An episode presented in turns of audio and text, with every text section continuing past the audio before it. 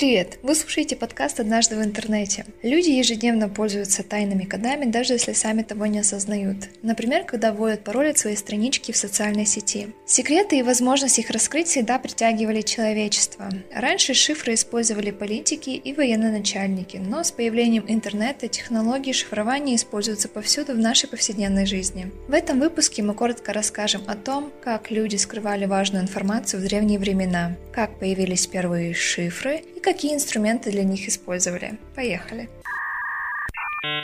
Наука, которая занимается методами шифрования, называется криптография. В подкасте мы несколько раз будем использовать этот термин. Первым сохранившимся примером шифрования считаются древнеегипетские иероглифы. Первая такая зашифрованная надпись появилась на стенах гробницы. Автор ввел необычные иероглифы не с целью затруднить чтение текста, а наоборот, он хотел придать ему важность и торжественность. С временем это даже стало трендом, и в усыпальницах стало появляться все больше таинственных посланий. В зашифрованных надгробных надписях не было ничего такого, что преследовало бы цель скрыть смысл текста. Чаще всего это делают, чтобы произвести впечатление на читателя, а иногда просто ради украшения. Интересным способом скрытия информации пользовались в Древней Греции. Чтобы спрятать послание, голову раба брили, писали на ней сообщения, ждали, когда волосы вновь вырастут, после чего отправляли его с поручением к адресату. Это, конечно, не шифровка, но тоже занятный метод.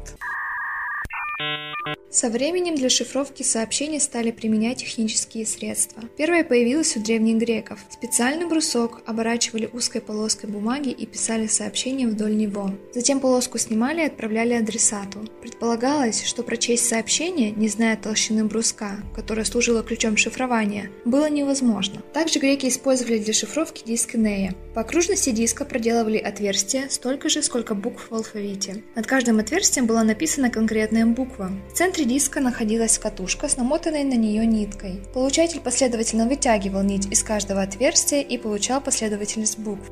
Полученное сообщение требовалось читать с конца, но у этого способа защиты информации был один существенный недостаток. Зашифрованное сообщение мог прочитать любой, кто завладел диском и понимал, что это такое. Греки также передавали скрытые сообщения с помощью малозаметных пометок в тексте, например, через игольные дырки, проставленные рядом с буквами, которые в сумме образовывали текст секретного сообщения. Шифрованные переписки использовались полководцами, церковью и учеными. Жрецы шифровали тексты прорицателей, а ученые свои открытия. Классический и, наверное, самый знаменитый пример защиты информации в политических целях – это шифр Цезаря. Не доверяя гонцам, Юлий Цезарь шифровал свои депеши и использовал способ, который впоследствии получит название шифр прямой замены. Представьте алфавит. По методу Юлия Цезаря нужная буква заменялась на ту, которая стоит в алфавите правее или левее на три позиции. Таким образом, его послание мог дешифровать только тот, кто знал правила смещения на три.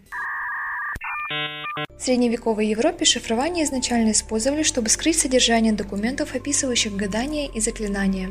Черная магия и криптография в сознании людей того времени были крепко связаны. Алхимики засекречивали с помощью шифров формулы философского камня, а астрономы свои наблюдения за космосом. В результате заклинания, магические формулы и зашифрованные письма походили с вида на чепуху, но в действительности имели глубокий смысл. Применявшиеся шифры были предельно просты. Фразы писались по вертикали или в обратном порядке. Гласные заменялись точками, также использовали иностранные алфавиты.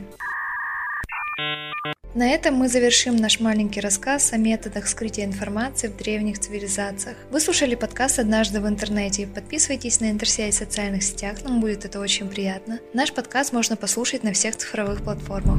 До следующего выпуска.